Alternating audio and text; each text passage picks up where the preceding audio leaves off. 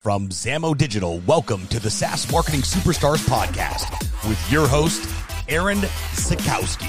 This is the show where we uncover proven growth strategies from CMOs and marketing leaders behind some of the fastest growing SaaS companies. Hey, superstars. Thanks for joining us today. I'm your host, Aaron Zakowski, and today I'm chatting with Ashley Faust. Ashley is a content strategy lead at Atlassian, a software development company that makes popular tools like Confluence, Jira, and Trello. As she describes herself on LinkedIn, she's a marketer, writer, and speaker by day, and a singer, actor, and fitness fiend by night. Hey, Ashley, how's it going today?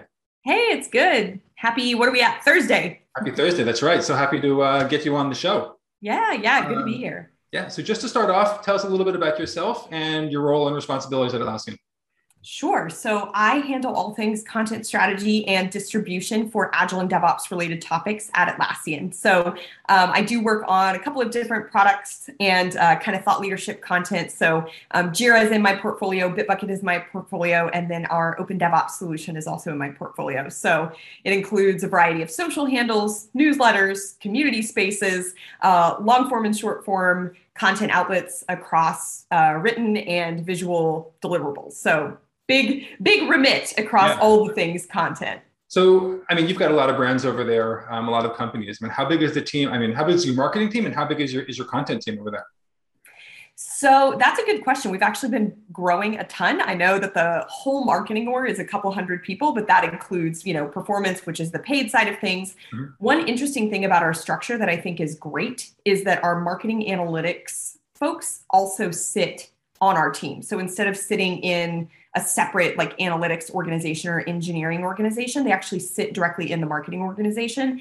Okay. So that gives them a ton of context. So when you go to them with a question or you want to build a new dashboard or you're trying to set goals, they have that ability to say, hey, is this the right thing? Here's how it connects to something else that we've already done, um, which is super helpful. So, um, and then content wise, uh, it it varies by team. So in some cases, we have product marketing folks who are owning a variety of different handles and content outlets. Mm-hmm. My team in particular, because um, Jira is our kind of largest and oldest product, has a separate content team that I run. So it's um, it varies by organization. So I've got a couple of people that uh, you know report to me and and are full time, and then we also have a number of freelance and contract writers um, that are subject deep subject matters deep subject matter experts in more of the technical elements of Agile and DevOps. Great. Um, I mean, it sounds like there's a lot of different types of content flowing. It sounds like a lot of responsibilities. You know, we've got multiple brands, we've got multiple platforms, and multiple types of content. It sounds like what you're saying over there. Yeah, yeah. So it's it's fun. I get to work with a bunch of smart people, and I am by no means the expert in all the things. So I'm really fortunate to have such smart people on my team that are experts that I can go to and say, "Hey, here's mm-hmm. kind of how I'm connecting the dots, but help me go really deep in each specific area. Mm-hmm. Um, so it's a really nice kind of complementary relationship between my generalist skill set and the specialist skill sets that I work with. Nice. So it sounds like you're having fun over there, and I could tell by the way you talk about it. Um, so I noticed when I was kind of researching your background and some of your social posts and stuff, you, you talk a lot about the idea of, of content playgrounds in some of your social posts. So, so, so what does that mean? And can you explain that to us a little bit?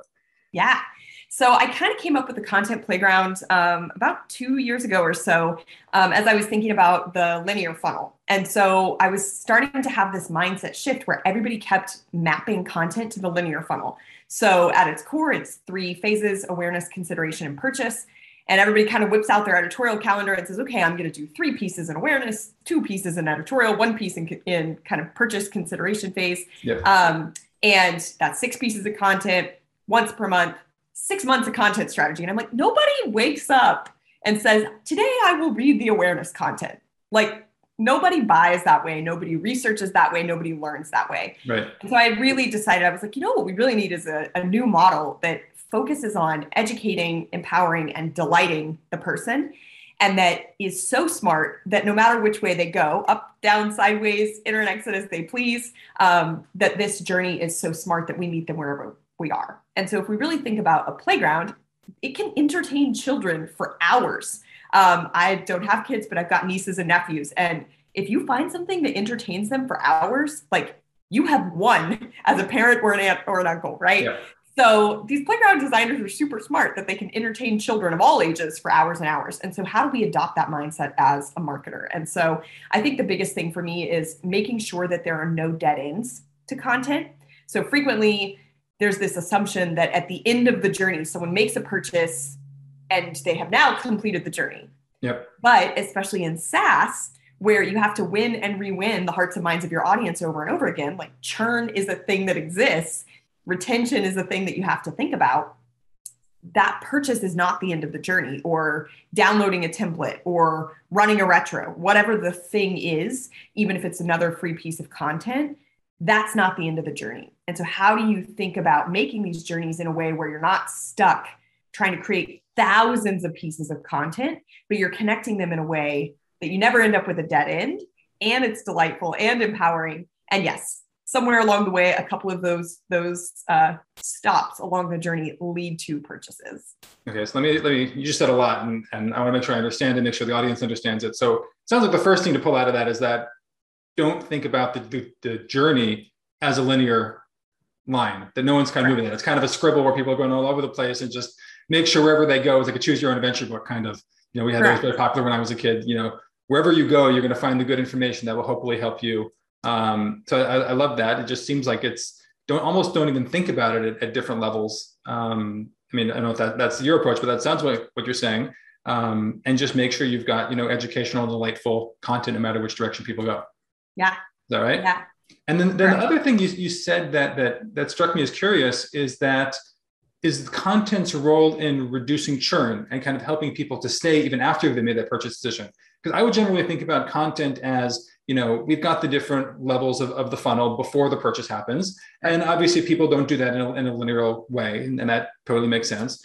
But i would have thought that you know reducing churn and you know keeping people happy would be the job of the product. That once they've bought you know they're going to keep using the product if the product product you know solves their problems and does what it's supposed to do in, in, a really good way and they haven't found a better alternative. But it sounds like there's a little bit more to that yeah so it's interesting um, one thing i was um, talking with someone who is very focused on omni-channel journeys and one of the things we were talking about is that we have all these different words for who the person is that are mapped to our internal team and it's this very uh, inside out mindset where like if you're a marketer, you talk about the audience. If you're a sales rep, you talk about prospects. If you're a um, you know product owner or UX designer, you talk about users. If you're um, customer success, you may talk about you know stakeholders or product owners on the customer side, right? Mm-hmm. And the fact that we have all of these different words for the people based on what we as an organization are are doing at any one time means that we're not aligned on who they are, how to help them, and how to make sure that they have a good experience, um, mm-hmm. both from a content perspective and from a product perspective. So that's the first thing is is making this mindset shift that there's yes, you need to have people who are responsible for each phase of the journey, but this idea that someone has changed from audience to prospect to buyer to user to you know contract negotiator it's like they're still the same person. They still right. have problems. They're still looking for solutions. They still are slammed. Their calendars are crazy. They still have hobbies outside of work that they want to get home to. And so, just because we pass off the responsibility of the execution internally does not mean we should pass off the mindset. And so, I think ways that that comes to life, for example, um, at Atlassian, our product documentation is available publicly. So you can go look at all of the documentation for the products. And what that means is that because it's so detailed and quite deep and really high quality content, it shows up in our SEO search results. Uh-huh. And so when somebody starts to say like how to make a, you know, Epic in Jira, they might actually land in our documentation and it's very product focused and walks you through step by step. And so what we start to see is that that would traditionally be considered kind of a bottom of funnel or post purchase retention type of content. Right. That oh, the product team or the content design team or the support team, they own that. Uh-huh. Okay, well, if people are finding it just as they're starting their top of funnel journey uh-huh. and they're starting to understand how hard is it going to be to drive adoption in this product? How hard is it going to be to onboard? How hard is it going to be to migrate people? if they jump in and your support documentation is terrible or confusing or there's so much of it that it's like oh my gosh this product like this is so confusing you've now got a marketing problem because i'm going to struggle to acquire you as a customer because i haven't promised you a good experience on the back end interesting and then i would and then i would say kind of the same thing that now you're on the back end um, again once you get into uh, Jira, for example, one of the first questions it asks is, do you want to run Scrum or Kanban? Well, what if you don't know what those are? Well, turns out we have an Agile microsite that talks about the differences between Scrum and Kanban from a practices standpoint and a you know mindset and culture standpoint, so yeah. that you can be informed when you get into the tool. And so it works both ways. That kind of that bottom of funnel content becomes top of funnel, and then mm-hmm. that top of funnel p- content becomes bottom of funnel. Right. So I think it sounds like it's like an extreme example of before we said, you know, it's not linear, that people could even kind of, I guess there's almost like a, a finish line when someone purchases, but like there's like this whole, you know, underworld of kind of what happens on the other side of, of that process, but yep. doesn't, but, but still people could read that content even before they made the, the purchase. But it definitely yeah. makes sense that, that the documentation and help centers and things like that would be the post post purchase content, but that people might want it beforehand. Right. So right. Really makes sense. Yeah. Um, changing mentalities a little bit. I guess you know I, I work in a, in a, demand gen type of world, and I think most of the marketers that we're dealing with uh, or the listening to the show tend to be in that space. So let's let's bring the conversation a little in that direction. Um, content in, in, in, the role of, of demand gen. Um, one of the questions or topics I think that comes up a lot is is, is thought leadership and, and the idea of of having um, individuals presenting content or having the company presenting the content. I mean, it could be almost the same content. Obviously, it's going to be a slightly different voice depending on you know if if, if Ashley presents it on her LinkedIn page or if uh, Jira presents it on, on their on their business page, right? How do you think about the, the pros and cons of of content being published by by the we'll call it you know influencers so to speak in the in, in the B2B space versus companies? I think I've actually gone through a little bit of a mindset shift on this. I've always been very pro uh, put a, a, human face as the byline. So, okay. you know, Atlassian is not publishing content. That's like, that's not what's happening. Someone, a human at mm-hmm. Atlassian, mm-hmm. wrote the content and distributed the content and, you know, has the knowledge. Atlassian no. doesn't have the knowledge. The humans at Atlassian have the knowledge. Um, so I've always been very pro, you know, put a human byline uh, or human face on the bylines or the voiceovers or whatever. Mm-hmm. I will say that I think there's an interplay between how the company or the brand enables people to talk about them. And so if you look at some of the posts, um, like I, I share Atlassian content all the time, but the way that I do that is more through my experience. So I'll share things like, hey, our leader said this, and that really resonated with me. And P.S., by the way, if this also resonates with you and you want to work with leadership like this, we're hiring. Check uh-huh. the LinkedIn comments that resonates a lot more than Atlassian just posting, hello, check out all of our careers, right? So there's an element of it where, yes, Atlassian does need to participate in some of the more official things like great place to work surveys or um, being on a list of fastest growing companies or something like that. There's an element of that that's the brand level where companies need to do that. Yeah. But if you want to get marketers like me, the best way to do that is for a marketer like me to tell other marketers like me, hey, come here, I'm thriving. And uh-huh. so I think the the the thing that's interesting is um, if you look at like the Edelman Trust Report, its institutional trust has been tanking for years and years, and it's yeah. at an all time low. And so when you realize that people don't really trust the brand, like yes, you do as a brand still have to put out content and still have to tell these stories, but empowering your employees, the one place where trust is doing well is that peer to peer. People want to hear from people like themselves. Sure. And so, in theory, you hired all of these smart, capable people. You're giving them hard, interesting problems to solve, and they're succeeding at that. Let them tell that story and invite other people, both from a customer standpoint, an audience standpoint, a candidate standpoint, a partnership standpoint. Let them tell that story. And so, put in place the guardrails and the guidelines so that they tell that story well Mm-hmm. Um, but yeah, empower the employees to tell that story. So I think there's there's a cohesive element of it where the brands can get behind the employees and kind of empower them. Um, mm-hmm. But I used to be like, nah, let the employees go rogue. And now I'm like, actually, let's how do we empower them to tell this story yeah. in a way that is authentic to them, but is cohesive so that when you land on someone's profile from Atlassian or you see the Atlassian story in the market, it's cohesive.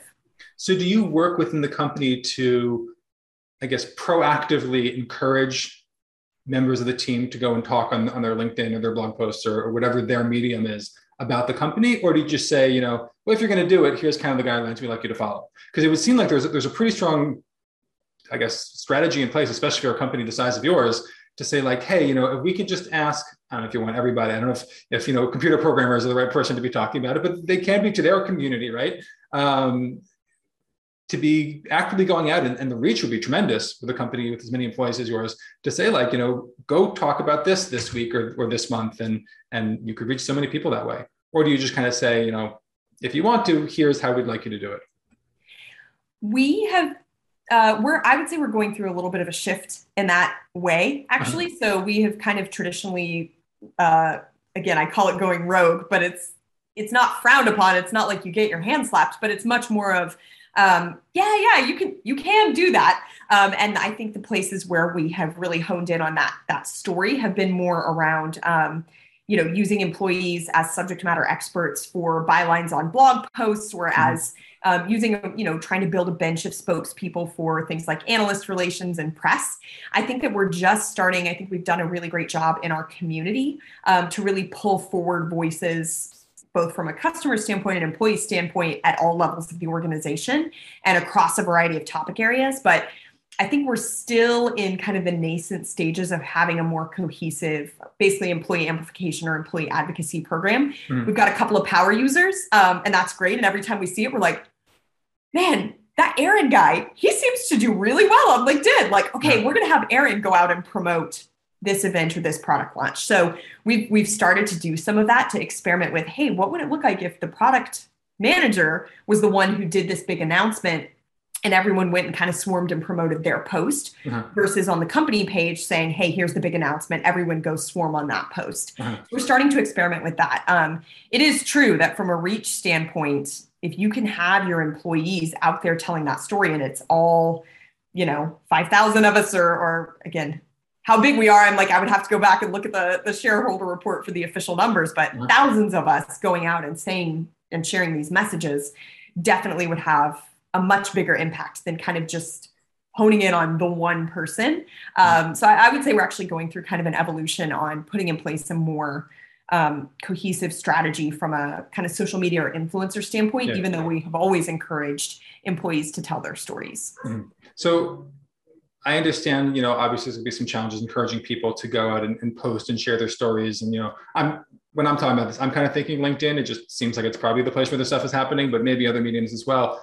Um, but but there's getting people to share the content themselves and write it in their words and all that, which is obviously more difficult.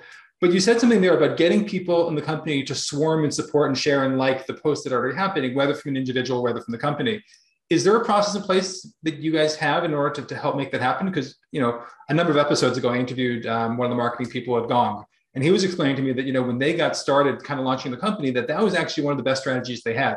You know, their team was growing and they just had like everybody get on board. Every time content was being shared on, on LinkedIn, and they have great content over there, that everyone would share it, everybody would like it, and just the, the organic reach magnified and, and multiplied, you know, so far that it really helped grow the company in the early stages. Um, do you guys have anything similar going on?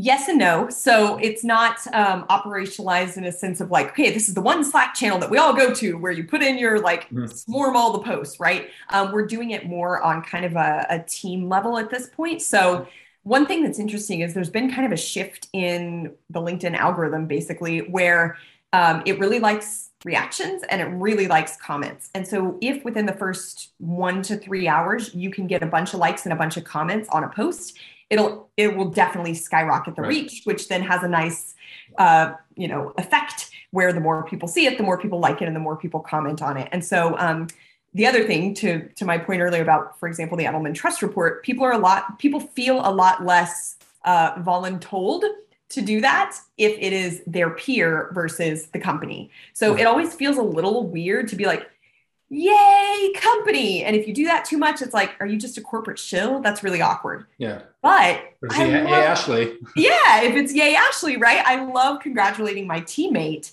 And if people see it in the feed of me constantly saying, congratulations, Aaron, or congratulations, Brooke, or congratulations, John, right? Like man, that Ashley, she seems to be a really great teammate. She seems to really promote yeah. her colleagues. And so you feel that affinity of she knows people, the people she's talking to are great. They feel good that they're being recognized from the team, and nobody feels like they're being sold to because I'm just congratulating my teammates. Yeah. Like they were worked really hard on this launch. And so we've actually found that people, yes, there are times where they will rally around one corporate post or we'll do a big push to say, hey, this post is really important. Please go share or like or comment.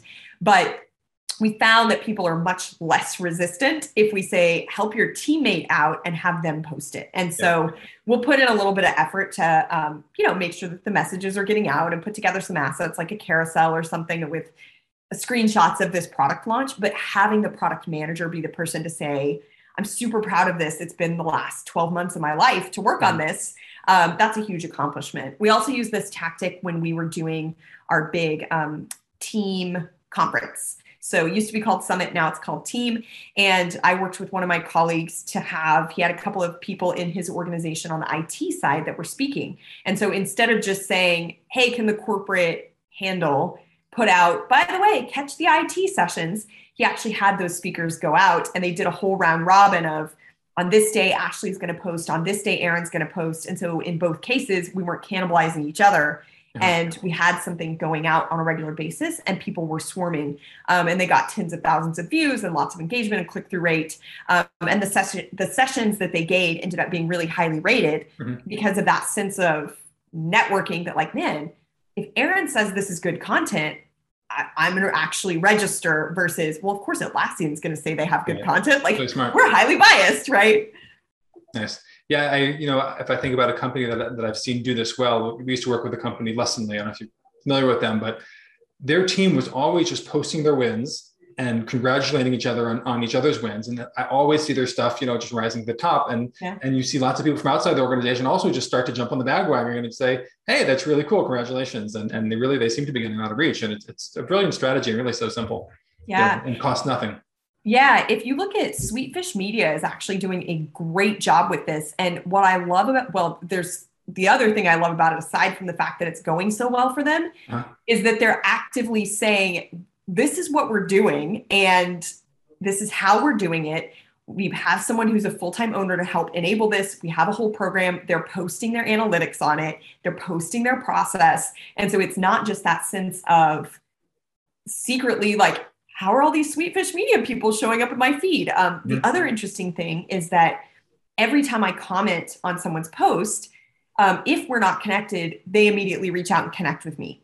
Uh-huh. So they're actively building those relationships and then they start commenting on my posts or reacting to my posts. And so, in just, I would say, the last like four or five months, I'm now, can I'm like in the Sweetfish family because they have all made a point to connect to me and i know they're doing that obviously more more than just with me uh-huh. but it's been huge and their reach has skyrocketed their affinity again i am now on this podcast telling everyone like yeah go check out sweetfish media they're doing a lot of great stuff they have podcasts their people are super smart right? right and so when you start to see that i'm not a customer of theirs i haven't worked with them from a customer standpoint but what i can tell you is that what they're doing from a content and marketing standpoint is super smart and so if you do need their product, which is they produce podcasts, uh, now you know that you can go check them out. You can connect with them and build that relationship. Uh-huh. And then, yeah, sure, at some point, if you want to buy, they will be happy to sell you something amazing. Right. And, and you say, and they've published and kind of exposed their, their strategy that what they're doing here. Like they're not hiding it. They, they put in a blog post or something like that out there. Yeah, so they've done it in a couple of ways. I see it um, on LinkedIn. Obviously, they publish it quite a bit. And then uh, Dan Sanchez, actually, who um, is was the original person I connected with over there, has a whole little series on like the 10 steps that they are using to grow their LinkedIn presence. Awesome. Um, and then I want to say they put together a guide um, or a free course or something like that. So um, yeah, they've got got tons of stuff. And then uh, their, I guess he's their founder or president, um, James Carbary is, is posting a lot of stuff. Um, yes. Chris Walker from Refine Labs is doing the same thing. He talks a ton about uh, the LinkedIn strategy that they're using and how it's yeah. working for them. And stuff is great. Things. So yeah, I'm, I'm following Chris quite a bit, uh, but yeah. we'll definitely have to find that article from uh, Sweetfish and link to it in the show notes. Yeah, yeah, I'll go hunt it down for you. Awesome, appreciate that.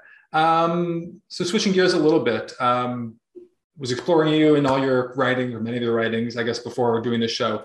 One of the things you, you wrote about that I know was always a debate that we have internally with our clients at the agency here, um, gating content or ungating content. You know, it's the, the big debate in the, the content marketing world. Um, it sounds like you've got some thoughts. Do you mind, do you mind sharing a little bit?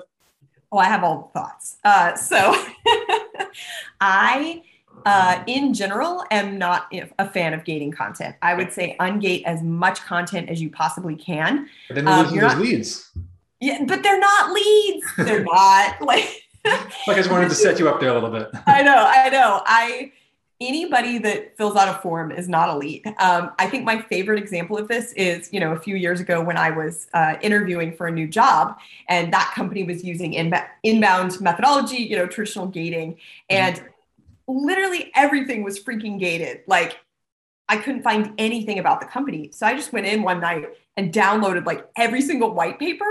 And then the other kicker, they weren't even using progressive profiling. So I was having to fill out this form manually like 10 times. So I basically filled out the form 10 times manually in like two hours to download all of their content to prepare for the interview. And just, just even coming into the interview, they were like, You're looking to buy. And I was like, No, I'm clearly here to interview with you people. Like, and I think that's that's one of the clearest indications that just because somebody fills out a form, they are not a lead. They could be a prospect, they could be a competitor, they could be a job candidate, they could be a partner. Like there's so many things this person could be. And so this idea that we've magically hit this score, I think the other thing is, oh, we're going to measure you on MQLs. Well, then, what needs to happen for someone to be an MQL? Oh, they have to score 100 points. Cool. I can go into Marketo or HubSpot and mark everything is 100 points. Great. Here are 10,000 leads for you because somebody filled out a form. They're not qualified. Um, so I would say that make your CTAs explicit, ungate everything, say mm-hmm. go over here to learn, go over here to buy, and then the buttons say contact sales, book a demo, start a free trial, open an account. All of those things are buy intent CTAs that will take you to buy intent actions. That's where you put the gate. That's mm-hmm. where you say, Who are you? What are you doing? When are you ready to buy? And don't waste your time on all the people who just want to read a blog post and figure out what the heck you people do, right? Yeah. Maybe they landed on your site because of a typo. And then, you know, especially with in tech, right? All of these fancy names of whatever things uh, where it's missing a letter. And so somebody who was, you know, looking for a sprinkler system ends up on a sprinkler social media page, but then they're like, actually, I am a marketer, so I'll click around, right? Huh. Um, that you're not tricking anyone to, into buying and you're not actually losing qualified leads. Like sales only wants to talk to people who are going to buy. Great. Mm-hmm. Only send them people who are going to buy because they literally pushed a button that said, I'm going to buy. Um, that's a much, much more likely to have a closed won in Salesforce if you only speak to the people who are actually looking to make a purchase. Right. But I, I guess what I'd be curious is, you know, obviously someone who filled out to download your ebook or your white paper is not a, a lead who's you know, certainly not an SQL who's ready to talk to a salesperson. But the idea of thinking you can capture their emails that you can continue to nurture them, educate them, bring them into your ecosystem. Because I mean, I'm always torn. You know, my agency we're, we're doing paid ads. We're trying to capture leads for people, and I don't mean leads per se. When we're talking about an ebook, but you know, we'll say MQLs. Presumably, if someone's clicked on on an ad or come through with some organic search or, or, or method, and they've found a landing page, they've seen a piece of content that's gated that looks interesting to them, and they've it looks interesting enough that they're willing to put in their email. Well, then that person is at least what you would say a marketing qualified lead. They're interested in what you what's going on. They might not be ready to buy. They might not ever be interested in buy, but you would want to keep them in your ecosystem. You would want to make sure that, especially if you've paid to get them to visit your website, that you have the opportunity to communicate with them a second time. Obviously, you know, we could hope that our content is so great that they'll naturally just want to come back all the time. I think that might be a little bit optimistic. Um, but I, I mean, I definitely understand the idea like let them have what they want as easily as possible, and hopefully they want more. But what what about that flip side of just saying, but now we can we can market to them more? I yeah, again, I think my controversial opinion is I never want to sell anything to anyone, um, mm-hmm. and I I don't actually want to market anything to anyone because uh-huh. that implies that somehow I am chasing them down and tackling them and like kind of kind of beating them up until they buy something. And mm-hmm. if we go back to that playground mentality, nobody feels, I mean, again, when you watch the the kid that really doesn't want to be there and they're like crying while their parent is like pushing them on the swing and you're like that poor child just let them off the swings Uh-huh. Don't be that marketer versus the kid that's super delighted to be there and they're climbing all over the slide and they're in the sandbox. Like I would much rather invite you to be in the like come play with me. Let's build a sand castle together versus uh-huh. me running around and tackling you. And I think that there are a lot of ways for people to give their email address and continue that relationship. So for example, uh-huh. newsletters. That's great. We use them. Come join us. Let's have a conversation in this newsletter. Um, I think that I struggle a bit with the nurturing thing because from my perspective, if somebody is is in a buying headspace, then they will do the research in a way that is towards buying. Mm-hmm. If they're not in a buying headspace, then they're going to unsubscribe. There's not much to really again it, it, it's just a struggle i think to nurture them because from a if, if you're helping them frame the problem that's a very learn intent piece of content. If you're helping them frame solutions, then they're probably already straddling that buy headspace. And so you don't need to convince them almost um, that they need to buy, like they're kind of already there. And then if they're actively, you know, looking at demos or, or doing RFPs or doing something like that, they're, they've already moved into, yes, let me speak to a sales rep. And so you should just make the button instead of like, learn more. Oh, here's a download. It's like, speak to a sales rep. Great. I'm ready to buy. Right. So I, I totally understand that sense of like, yes, but if you paid to get them, you want to communicate with them again. But I would definitely want to understand what is in that communication and how often does that, how is that communication converting versus a scenario where you've done more of that uh, building a relationship and especially if you have the opportunity to direct them into start a free trial or create a free account. And then that's where if you're going to you know kind of start saying like we want to communicate with you a second time awesome like put them into that. Um, i think canva actually does a really good job of this where if you google like uh, brochure design and they end up at the top search result and you can click in and there's an article that talks about you know good brochure design but if you hit the design yeah. it'll drop you right into product and you can design and test and all of those things uh-huh. and you don't have to input your information until you're ready to save that design uh-huh. and you can either sign in or create a free account right so that i think is much more of a, a good experience where you've built that relationship you've communicated to them now at three different touch points uh-huh. um, before you ask them to basically say like, hey, give me your number. I, I want to start texting you and calling you all the time, right? It's a great example. Um, along the lines, okay, so now we've established, you know, we, we don't want to be capturing this, this quantifiable goal of, of MQLs or leads. We're not going to call them leads of, of emails captured at, at, at, the beginning of your funnel. Um, my question is about, you know, attribution and, and being able to, I guess, qualify or quantify the value of content marketing. Obviously, I believe very strongly in, in, content marketing. It's how I've grown my business. It's how many businesses have grown. And yet it's very hard to quantify, especially if you're not capturing, you know, a, a lead or an email address or, you know, anything along those lines. So how do, how do you communicate or, or maybe convince, you know, kind of more, more senior management within a company that, hey, this is providing value, even though we can't measure it, or maybe you can measure it? I think that you can measure it. And I think that the conversion rates, this is where I will say, I think that the funnel is a useful retrospective measurement tool. I think it's a poor forward looking strategy tool. So I would say playground is where you kind of set your strategy. Mm-hmm. Um, and then funnel is where you look back to see kind of is the strategy working, right? So, yes, there is an element where you're going to get a certain number of people in a certain number of those people will start a free account or do an eval or do a free trial or contact sales. Mm-hmm. and then a certain number of those those people will actually make a purchase. Yes that is a funnel. It is the 1031 or the 1011 i don't actually i don't remember which what it is these days. I, I want to say uh, it's it's kind of been the 1031 was like the ratio of right. that. Um, but yes that is a thing. How many how many people came to the website how many of them then clicked some sort of buying CTA, and then how many of them actually made a purchase. Uh-huh. I think it is quantifiable. And obviously, the more people you bring in, the more people will, you know, if you bring in 100, then now this becomes 30, and now this becomes 10.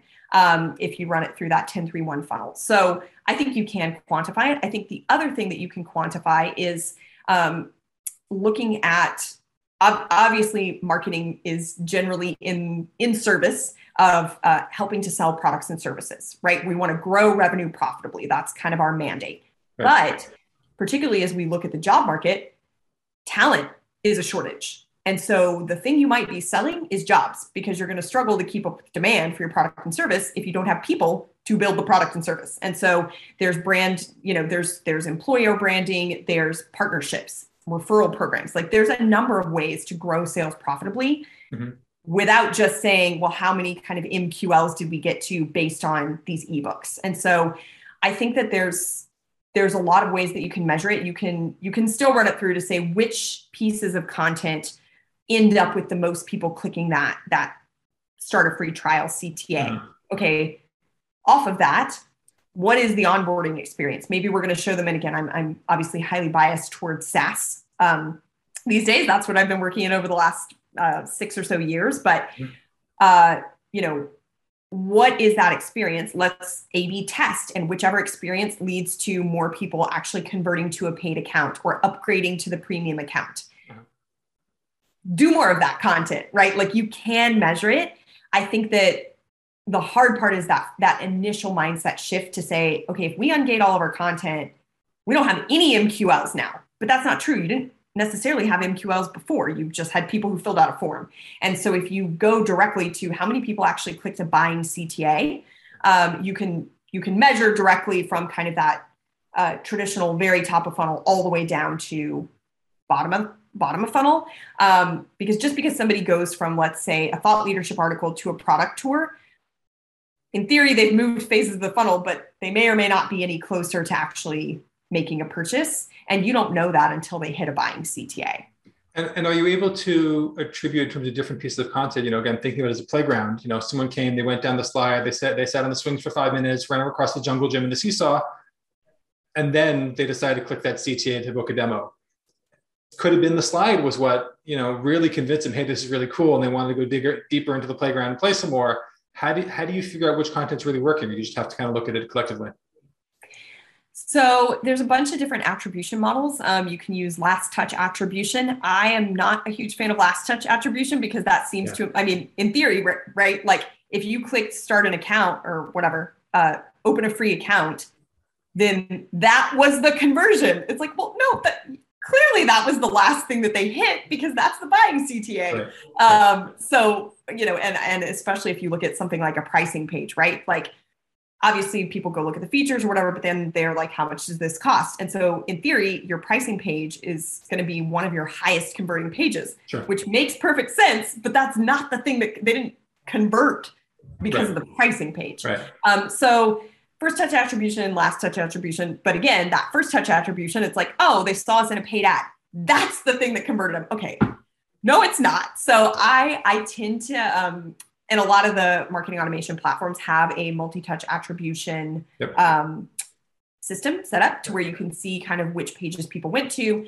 Um, if you get really sophisticated, you can start to look at, you know, wow, all the people who eventually upgraded to a premium account mm-hmm. um, or a paid account from the free account, they all consumed these two or three pieces of content. Yeah. So, huh, that story or use case or whatever seems to resonate with yeah. folks.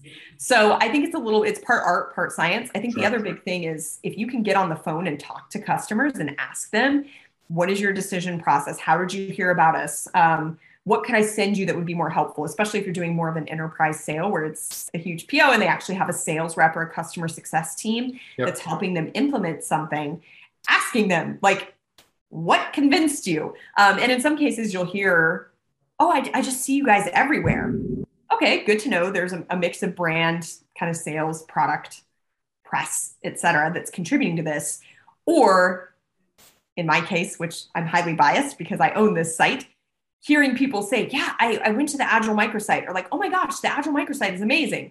Great. That's a very high converter. We can see that both from organic entrances to the people that hit the CTAs on the sidebar. We can follow them all the way down and see that it's converting. But then anecdotally, we can also hear and see people share it on social. When we get on the phone with them, they're like, I love the Agile microsite, right? So we're able to pair that more data driven mindset with the human anecdotes to realize, right. hey, this particular body of work is mm-hmm. behaving as it should for the audience benefit and for the business benefit. Nice. Um, out of curiosity, what what analytics tool are you using for kind of measuring, you know, what were the touch points that people used or, or touched, or which piece of content might they have touched before they converted? How are you guys measuring we, that? Yeah, so we, we have a couple of different, um, again, this is the, the blessing and a curse of a larger organization. We have a marketing analytics team that handles that. So I get a lovely dashboard that I can, can go through and just like check my little filters, uh, uh-huh. how all of that data gets piped in. I know it's coming from a variety of different sources. So I am not actually 100% sure like oh yes, we've used Marketo. We turned on, you know, multi-touch and we have the, you know, flow it all in. Uh, I am not actually sure kind of the power underneath that. I know some of the components include things like organic um, content. It includes, again, obviously we've got a variety of different CTAs and conversion rates in terms of a try it free button. Um, and then obviously once someone upgrades to paid. So we do look at things like um, day zero activation rates. We look at things like two week activation rates. You know, cool, somebody signed up did they actually stay? Um, and then we also look at things like, you know, lifetime value. We look at churn rates. Um, so a lot of those post-purchase or down funnel metrics, and then understanding kind of the connection between those and the more top of funnel, traditionally considered top of funnel content of this is our highest performing page, and we can start to see the conversion rates as we go down. Got it. Um, awesome. Um, I've just learned a lot. I think everybody else will also. Um, let's jump into our lightning round before we wrap it up. Sure. Um, couple quick questions, quick answers. First thing that comes to your mind, and uh, we'll go from there. So, first question: um, What book could you recommend to our, our listeners? It could be a business book, a fiction book. What have you read recently that you love? I'm act- I'm going to cheat. I'm going to go two. Business okay. book is The Medici Effect. Uh, it's by Frans Johansson, and it's basically about creative problem solving. And it's a phenomenal book, quick read, highly recommend it. Fiction book uh, The Seven and a Half Deaths of Evelyn Hardcastle. Fascinating book. I think it's called The Seven Deaths of Evelyn Hardcastle in some uh, some of the Amazon search results, but it's by Stuart Turton, and the writing is just phenomenal. The story is fascinating. Um, great read. Fantastic. Um, your favorite marketing or productivity tool that you're using these days? Oh man, that's a hard one. I again highly biased uh, because I, I, but I love it. Um, Trello I think has been great for us. Obviously, we do use Jira and Confluence, but I think that Trello is quite accessible for users both from a personal standpoint and all the way up to yeah, um, larger teams. So I'm gonna have to have to throw in the plug for Trello. Okay, fair enough. I had a feeling it was going to be. You guys have so many tools; it had to be one of them, right? Um, who's your favorite marketer that you're learning from these days, or business leader? Ooh, that is a hard one as well. Um, I mean, if I'm, you know, Ann Handley obviously is like killing it all the time. Uh, MarketingProfs, just her her personal perspective on things, and then the perspective that she brings to MarketingProfs is great. Uh-huh. Um, and I think I'll go ahead and throw out another plug for the folks at Sweetfish Media. Like they're they're killing it, and um, again, go check out the content. Go connect with all of their folks on LinkedIn. Um, they're touching a variety of different parts of marketing and, and, a bunch of different disciplines. And so I think mm-hmm. that's why it's been super fun to kind of see how they've knit together this strategy um, across a bunch of different skill sets. All right. And last question is where can listeners go to learn more about you? Sure. So uh, you can connect with me on LinkedIn and Twitter at Ashley Faus. Okay, fantastic. Uh, Ashley, this has been great. I've learned a ton. I know everybody else listening, I'm sure, has also. And thank you so much for joining us. Yeah, thanks for having me.